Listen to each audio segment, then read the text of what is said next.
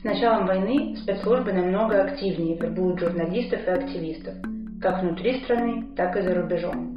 Черта поговорила с людьми, которых пытались завербовать после 24 февраля 2022 года, и узнала, как работает импортозамещение в этой сфере, как изменились методы вербовки и как эффективно им противостоять. Это черта вслух. Мы хотим, чтобы вы услышали эту историю. Журналистку одного из независимых медиа Аглаю пытались завербовать в 2022 году. Сначала у нее провели обыск, во время которого оперативники изъяли телефон и ноутбук девушки. Затем ее отвезли на допрос и запугали уголовным делом. Один из полицейских был особенно мил и все время делал вид, что на моей стороне, вспоминает девушка. Когда допрос закончился, он пригласил меня выпить кофе. Узнав, что я не пью напитки из одноразовых стаканчиков, потому что это не экологично, он нашел у коллег кружку. После этого силовик пытался меня успокоить. Говорил, что все будет хорошо, что я могу с ним советоваться по поводу каждого текста, советовал писать о проблемах в нашем городе, например, о бездомных собаках. После допроса, обыска и разговоров об уголовном преследовании журналистка решила уехать из России. Она вспоминает, что прямо в момент отъезда из дома ей позвонил тот самый оперативник и предложил погулять с собаками. Аглая отказалась, сославшись на работу, и уехала на машине сначала из города, а потом из страны. С полицейским завязалась переписка. Она вспоминает, что силовик писал ей милые сообщения, звонил, пытался объяснить, почему был обыск, успокоить, что уголовного дела не будет – Параллельно, пока девушка была еще в России, звонили его коллеги, которые настаивали срочно прийти в участок, иначе они объявят ее в федеральный розыск. Аглая смогла беспрепятственно выехать из России. В какой-то момент она поверила, что полицейский искренен, и рассказала ему, в какой стране находится, что видит вокруг и как переживает. Силовик, в свою очередь, присылал фотографии родного города девушки – рассказывал о себе, спрашивал, не злится ли она на него за произошедшее, говорил, что переживает. А еще снова обещал, что уголовного дела не будет. Я тогда была одна в чужой стране, после резкого, незапланированного отъезда из дома, и чувствовала себя очень напуганной и одинокой, объясняет девушка причины общения с полицейским. А тут был кто-то заботливый, кто обещал, что все будет хорошо, рассказывал какие-то истории. Я была слишком наивной, к тому же в первый раз столкнулась с этой системой, и мне хотелось верить, что все люди вокруг меня хорошие. Тем более он писал каждый день, и утром, и вечером. Сложно было поверить, что ему это нужно только по работе. В какой-то момент девушка скинула ему статью издания «Холод» о том, что белорусская активистка, которая находилась в эмиграции, влюбилась в сотрудника спецслужб. Тот пообещал ей решить все проблемы, после чего женщина вернулась в Беларусь. 30 марта 2023 года Гомельский областной суд осудил ее на 4,5 года лишения свободы в колонии общего режима. Аглая предложила полицейскому написать в холод об истории их виртуальной дружбы, чтобы доказать, что не все сотрудники Сбери. Он долго сомневался, отмечал, что ему нравится идея, но при этом также писал, что его за такое могут с работы попереть. В итоге девушка сама отказалась от этого, боясь подставить человека. Между этими обсуждениями человек рассказывал, что происходит с делом Аглаи. Предварительное заседание долго не назначали, и мужчина объяснял, почему так происходит. Говорил, что полицейские неправильно сдали материалы дела и якобы должны были что-то донести. Через несколько недель он прислал ей документ об отказе в возбуждении дела. Вместо этого ожидалось административное разбирательство. Девушка просила нового приятеля сходить к ее родителям и успокоить. Те сильно переживали. Аглая вспоминает, что рассказывала им о переписке с полицейским и говорила, что он ей нравится. Мужчина согласился сходить, но на встрече сказал родным девушке, что женат. Аглая всерьез расстроилась после этого, но тем не менее они продолжили переписку. Спустя три месяца после обыска суд назначил девушке штраф, и она вернулась в Россию. Перед возвращением Аглая попросила полицейского узнать у коллег из ФСБ, не будет ли у нее проблем при пересечении границы. Тот передал их отрицательный ответ, добавив, чтобы она звонила ему в случае чего. Проблем не было. Ее паспорт забрали и попросили подождать. Затем позвонили кому-то и пропустили. Я вернулась домой, и у меня было счастливое время с родными, вспоминает девушка. Но одновременно мне и моей семье было страшно. Мы опасались нового обыска и задержания. Я общалась с тем полицейским, мы гуляли с собаками. Романтических отношений не было. В какой-то момент я наконец осознала, что это какая-то лажа, и перестала отвечать на его звонки и сообщения. Спустя несколько дней полицейский написал, что его коллега из ФСБ, который якобы помогал ей с пересечением границы, хочет с ней встретиться. И если она откажется, то у него будут проблемы на работе. Мне хотелось полностью прекратить это общение, но было одновременно жалко этого полицейского. Поэтому я согласилась встретиться с ФСБшником, рассказывает журналистка. На встречу в кафе пришел мужчина в костюме, со стеклянными глазами. Он казался очень умным. Мы с ним обсуждали японских режиссеров и японскую культуру, но при этом он говорил об СВО, типичными штампованными фразами из телевизора. Это было странно, хоть и предсказуемо. В какой-то момент он начал утверждать, что мои статьи очень непрофессиональны, и в некоторых усматриваются признаки нарушения статьи о дискредитации и госизмене. После этого он предложил несколько вариантов, что можно делать дальше, говорит Аглая. Сотрудник ФСБ, по ее словам, предложил ей начать сотрудничество. В ином случае обещал дать делу ход и создать проблемы ее знакомому полицейскому. Также он сулил помощь журналистскими статьями и проверку их на предмет законности. Обещал подкидывать какие-то темы, вспоминает девушка. Он дал время подумать над предложением и назначил новую встречу через неделю. Когда журналистка вышла из кафе, ей тут же начал писать и звонить приятель полицейский. Он спрашивал, как все прошло и какое она приняла решение. Аглая согласилась на вторую встречу. Она прошла в том же кафе у ее дома. Она еще раз уточнила, какие варианты сотрудничества предстоят. Тот сказал, что надо будет встречаться два раза в месяц и отвечать на его вопросы. Где находятся коллеги, как финансируется ее издание, какие темы обсуждают. Он снова напомнил, что если она откажется, то у полицейского будут большие проблемы, а ей самой грозит уголовное дело. Угроз в адрес ее семьи не было. Уже в тот момент девушка решила уехать из России – Осуществить это спустя несколько дней ей помог проект «Вывожук». Через неделю после отъезда сотрудник ФСБ в сообщении предложил ей встретиться в том же кафе. А еще через некоторое время полицейский прислал гневное письмо о том, что она его подставила. Когда я выехала из РФ, я в первое время вообще не могла спать. Боялась, что к родным придут с обыском или что-то им сделают. Подбросят наркотики, уволят с работы, посадят по надуманному делу, ведь сейчас они могут сделать все, что угодно. Видимо, теперь этот страх будет со мной до конца войны. В российском законодательстве не прописано понятие вербовки. Она называется конфиденциальным содействием органам, в том числе по контракту. Завербовать могут любого человека, независимо от его гражданства, положения и убеждений. Главный критерий – быть старше 18 лет. Оперативники могут платить или вознаграждать тех, кто помогает им в розыске – в России вербовкой могут заниматься сотрудники МВД, ФСБ, ФСО, таможни, ФСИН, СВР, ГРУ, Минобороны и службы внешней разведки. Адвокат правозащитного проекта «Первый отдел» Евгений Смирнов в разговоре с чертой выделил два основных способа вербовки – метод пряника и метод кнута. При первом обещают официальное оформление, карьерный рост, покровительство или любую другую помощь. Например, одному из подопечных Смирнова силовики предлагали оплатить курсы по фотографии одного из самых известных фоторепортеров независимых медиа. Иногда договариваются платить деньги. В среднем предлагают 5000 рублей за выполнение задания, слить информацию, сходить на встречу или написать что-то в чат активистов. Также люди часто сами готовы сотрудничать из-за личных побуждений. Например, сотрудник хочет убрать неугодного начальника или студент преподавателя – или шантаж может эффективно действовать на людей, которые очень держатся за свою работу. Метод кнута используется, когда на человека есть компромат, а значит его можно шантажировать. По словам Смирнова, силовики очень редко принуждают к сотрудничеству силой и пытками. Способов вербовки много. По сути, это все игра с человеческими эмоциями, страхами, слабостями. Они подбирают набор инструментов воздействия на человека, исходя из его личности. Вербовать россиян после начала войны, как внутри России, так и за рубежом, стали все чаще. Такое мнение в разговорах с чертой высказал не только Смирнов, но и другие опрошенные эксперты.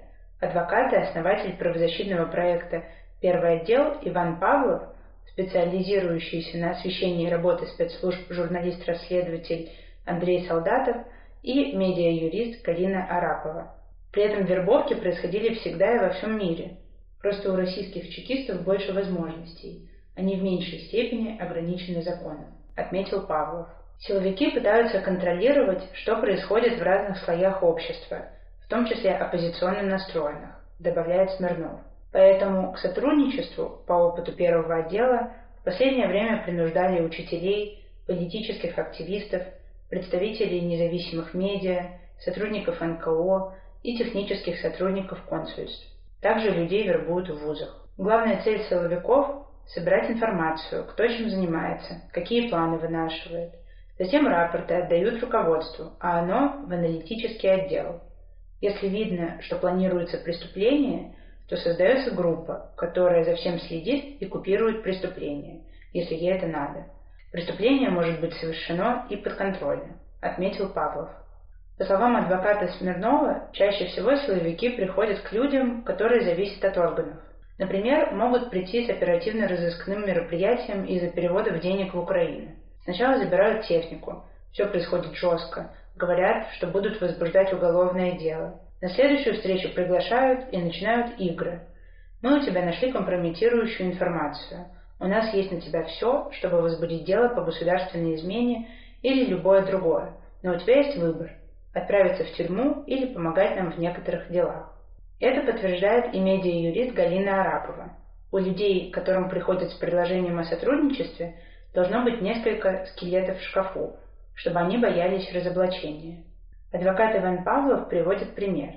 Если человек работает в госорганах и его куратор заметил, что тот замешан в коррупционной схеме, то такого сотрудника можно тоже склонить к сотрудничеству и использовать как источник информации. По мнению Солдатова, скелеты вовсе не обязательны. Он отмечает, что силовики могут запугивать уехавших проблемами у родственников, поскольку люди редко эмигрируют сразу всей семьей. При этом журналист подчеркивает, иногда достаточно просто напомнить о том, что такая возможность существует. С ним соглашается и Павлов. Угрозы – их излюбленная тема. Они жонглируют кнутом и пряником. Кнут – уголовное преследование или компрометирующие данные. Пряник – некоторое покровительство и решение всех вопросов. Используют качели, чтобы вывести человека из равновесия. Обычно берут человека в нужде, у которого сейчас есть какая-то живая проблема. Невозможно описать, как чаще всего происходит первый контакт силовика и информанта, утверждает адвокат Иван Павлов. У сотрудников есть методички, в которых прописаны методы вербовки и установки контакта. Также часто к работе привлекают психологов, которые составляют портрет вербуемого.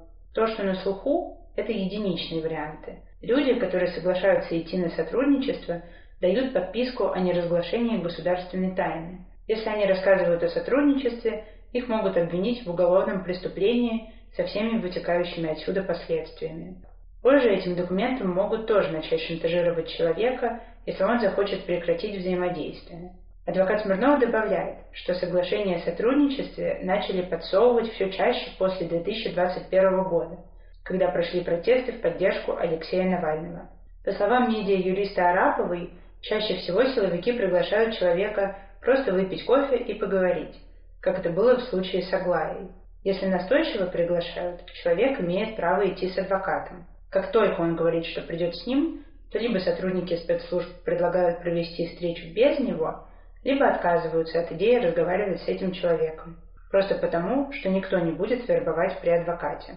Она рассказывает об еще одном способе отбить желание силовиков вербовать человека – демонстрировать неуравновешенность и неумение держать язык за зубами. Также можно объявить о намерении обязательно написать в Facebook о попытке вербовки. Правозащитник Смирнов подчеркивает, надо обладать большим мужеством, чтобы отказаться от сотрудничества с силовиками. Опера – такие же люди, как и мы, и они не любят, когда их водят за нос. Они обычные солдаты и докладывают наверх о том, что у них появился какой-то осведомитель, тратят на него время и силы. Если тянуть время на подумать и потом не выполнять задание или отказаться, то у них может появиться желание делать мелкие пакости. Они профессионалы в этом деле и учились этому много лет. Поэтому я бы не советовала играть с ними в этом поле. Он рекомендует сразу же отказываться от сотрудничества, если таково решение объекта вербовки. В этом случае, по мнению Смирнова, силовикам будет проще, поскольку они не потратят на человека время. Никаких формальных санкций за отказ от сотрудничества с силовиками не предусмотрено. Арапова советует, вероятность, что после отказа от сотрудничества у вас будет уголовное дело, небольшая, хотя она и остается. Она считает, что если силовики хотят возбудить дело, они и так это сделают. Медиа-юрист не советует всем сразу же уезжать из страны, поскольку вербовками силовики занимались уже много лет, еще до начала войны. Скорее, смотреть по обстоятельствам. Правозащитники также предлагают бесплатные консультации адвокатов, например, у первого отдела. Активист Александр Тепляков в 2019 году начал заниматься политическими стикерами. Первую партию напечатали к акции 27 июля против недопуска независимых кандидатов на выборы в Мосгордуму. На стикерах Александр рассказывал о разных кандидатах и призывал к протестам. Делал он стикеры и против поправок в Конституцию в 2020 году, и к митингам Алексея Навального в 2021 году. После Александр начал распространять стикеры к выборам в Госдуму в сентябре 2021 года. На них он агитировал против «Единой России» и за умное голосование – на печать собирали деньги подписчики его канала, а распространять агитматериалы помогали волонтеры. 25 августа мы с волонтерами решили собраться на чистых прудах.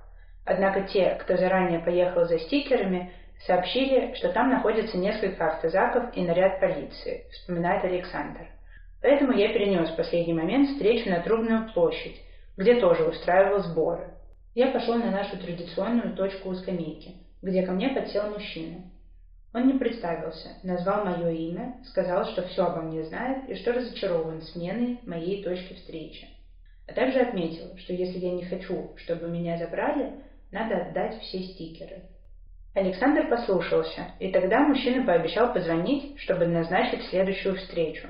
Незнакомец позвонил на следующий день и попросил встретиться на том же месте, чтобы обсудить дела. Александр рассказал товарищам об этой истории – на что один отметил, что его тоже пытались склонить к сотрудничеству. Он посоветовал пойти навстречу и узнать, что силовику требуется, и договорился незаметно сопроводить друга. Активист с силовиком отправились в ближайшую шоколадницу.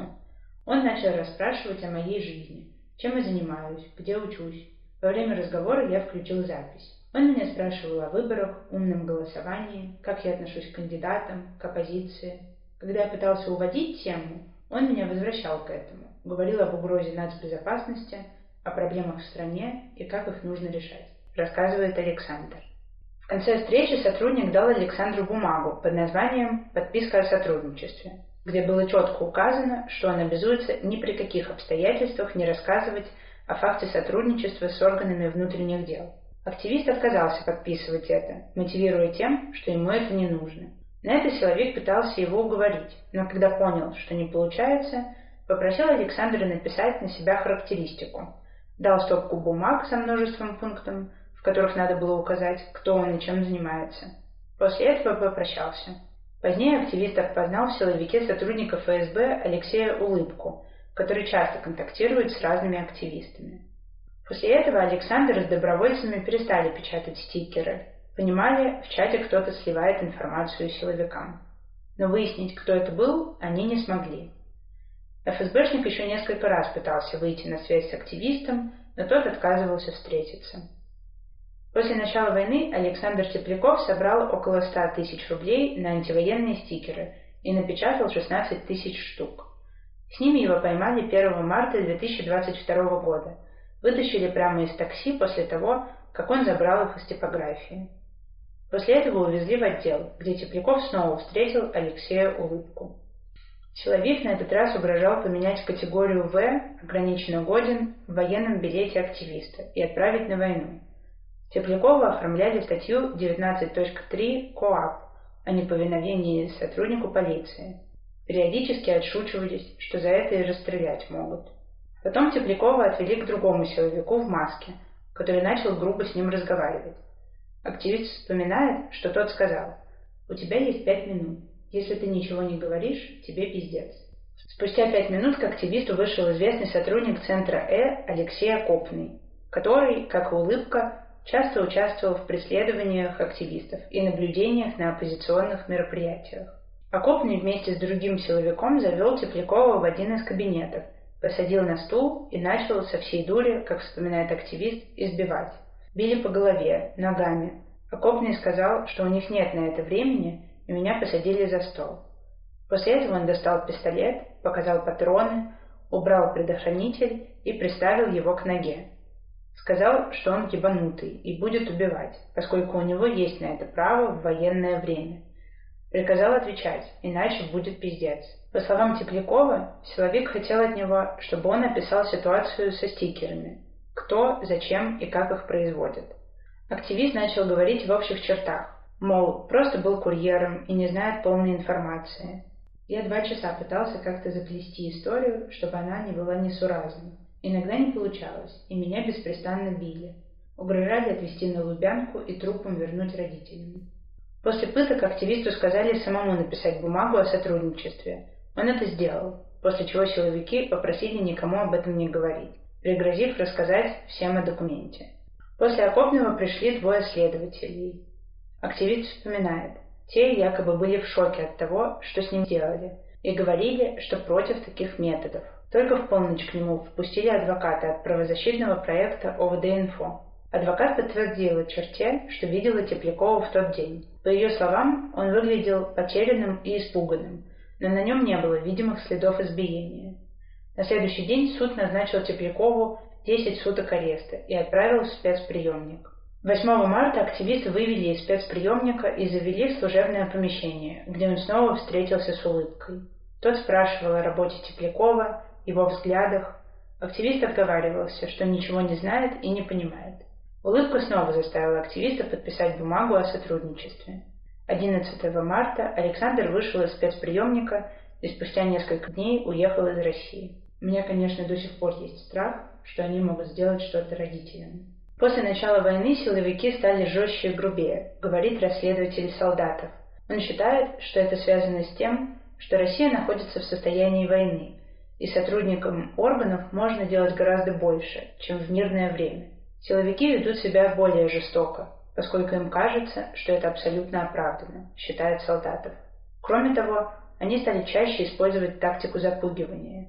Это, по словам Солдатова, связано с тем, что люди стали теперь бояться всего. Сейчас практически любого человека, практически за любое высказывание можно привлечь к уголовной ответственности. Если он занимает активную позицию, то он может подумать, что где-то на него может быть компромат и согласиться сотрудничать. Например, человек может бояться, что у него в телефоне найдут высказывание в поддержку Украины, или он мог неосторожно что-то сказать во время телефонного звонка. Еще одно изменение, которое отмечают правозащитники, стали вербовать больше бизнесменов. Смирнов связывает это с изменением логистических цепочек после введения санкций. У оставшихся в стране предпринимателей силовики узнают, какие сейчас есть контракты, банковские счета, схемы вывода денег за рубеж. Например, знакомый мне человек после начала войны переориентировался на поставку техники в Россию – в момент растаможки товара в Россию к нему подошли сотрудники ФСБ. Они стали намекать, что в нынешних условиях очень сложно работать и легко допустить нарушение закона, а это будет дорого стоить. Но якобы они могут помочь ему избежать сложностей и очередей на таможне, если будет выполнять их просьбы и возить для них некоторые вещи, которые они попросят, вспоминает правозащитник. Как рассказал Андрей Солдатов, После начала войны в Европе уменьшилось число российских силовиков. Это связано с высылкой дипломатов, сложным получением виз, закрытием российских компаний. При этом потери надо как-то восполнять, а значит, силовики все больше проникают в оппозиционные круги. Один из вариантов – проникновение в среду миграции и вербовка людей, которые собираются уезжать или уже уехали, среди активистов или айтишников. Для этого проникают в оппозиционные круги или просто переправляют российских разведчиков за рубеж под видом иммиграции. Дальше те могут заниматься саботажем или традиционным шпионажем, отмечает журналист. Это, по мнению Солдатова, вынужденная мера, поскольку традиционные методы работы под дипломатическим прикрытием перестали работать. Тем не менее, их надо как-то импортозамещать, и быстрее всего сделать это через иммигрантов. Солдатов в связи с этим напоминает опыт белорусских коллег, где часто встречались агенты внутри политической миграции. Это приводит к паранойе, спорам, подозрительности. Это эффективная тактика, поскольку она сеет недоверие, разрушает возможности нормально работать. Этот текст для черты написала Анастасия Жвик. Его полную версию вы можете прочитать на сайте черта.медиа. Подписывайтесь на наш подкаст и социальные сети черты и предлагайте истории, которые нам стоит озвучить вслух.